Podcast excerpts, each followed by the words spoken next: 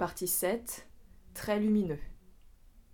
Nous allons vous présenter la photographie de Daniel Meunier réalisée en 1957 en France. Elle se nomme Vent d'autant. Elle a été réalisée d'un appareil numérique.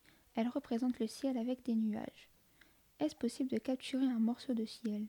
L'art le permet. Ici, nous voyons un ciel avec un voile nuageux qui représente des craquelures du ciel moutonneux que les vides laissant la lumière apparaître se dessiner. Il y a une texture d'une surface qu'on ne peut pas toucher, mais nous permet de la ressentir de façon sensible. C'est une photo macro, ce qui veut dire que l'objectif est de modifier la perspective afin de se concentrer sur les détails.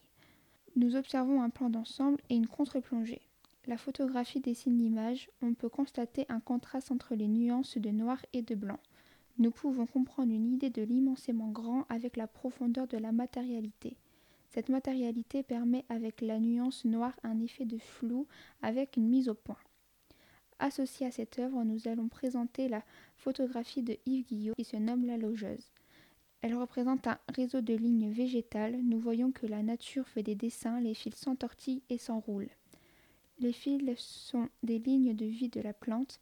Les lignes cheminent dans toute l'image jusqu'à en sortir par notre imagination. C'est une photo micro nous rentrons dans l'infiniment petit. Cette photographie a elle aussi été réalisée avec un appareil numérique en très gros plan. Il y a un angle plat. L'artiste a réalisé une mise au point avec un flou de profondeur. Le point commun qui réunit ces deux œuvres est le all-over, c'est-à-dire que c'est un procédé qui conduit à une répartition uniforme des éléments picturaux sur la surface totale du tableau qui semble se prolonger au-delà des bords, mais les œuvres sont aussi en tantôt plein, tantôt creux, c'est la lumière qui dessine les passages.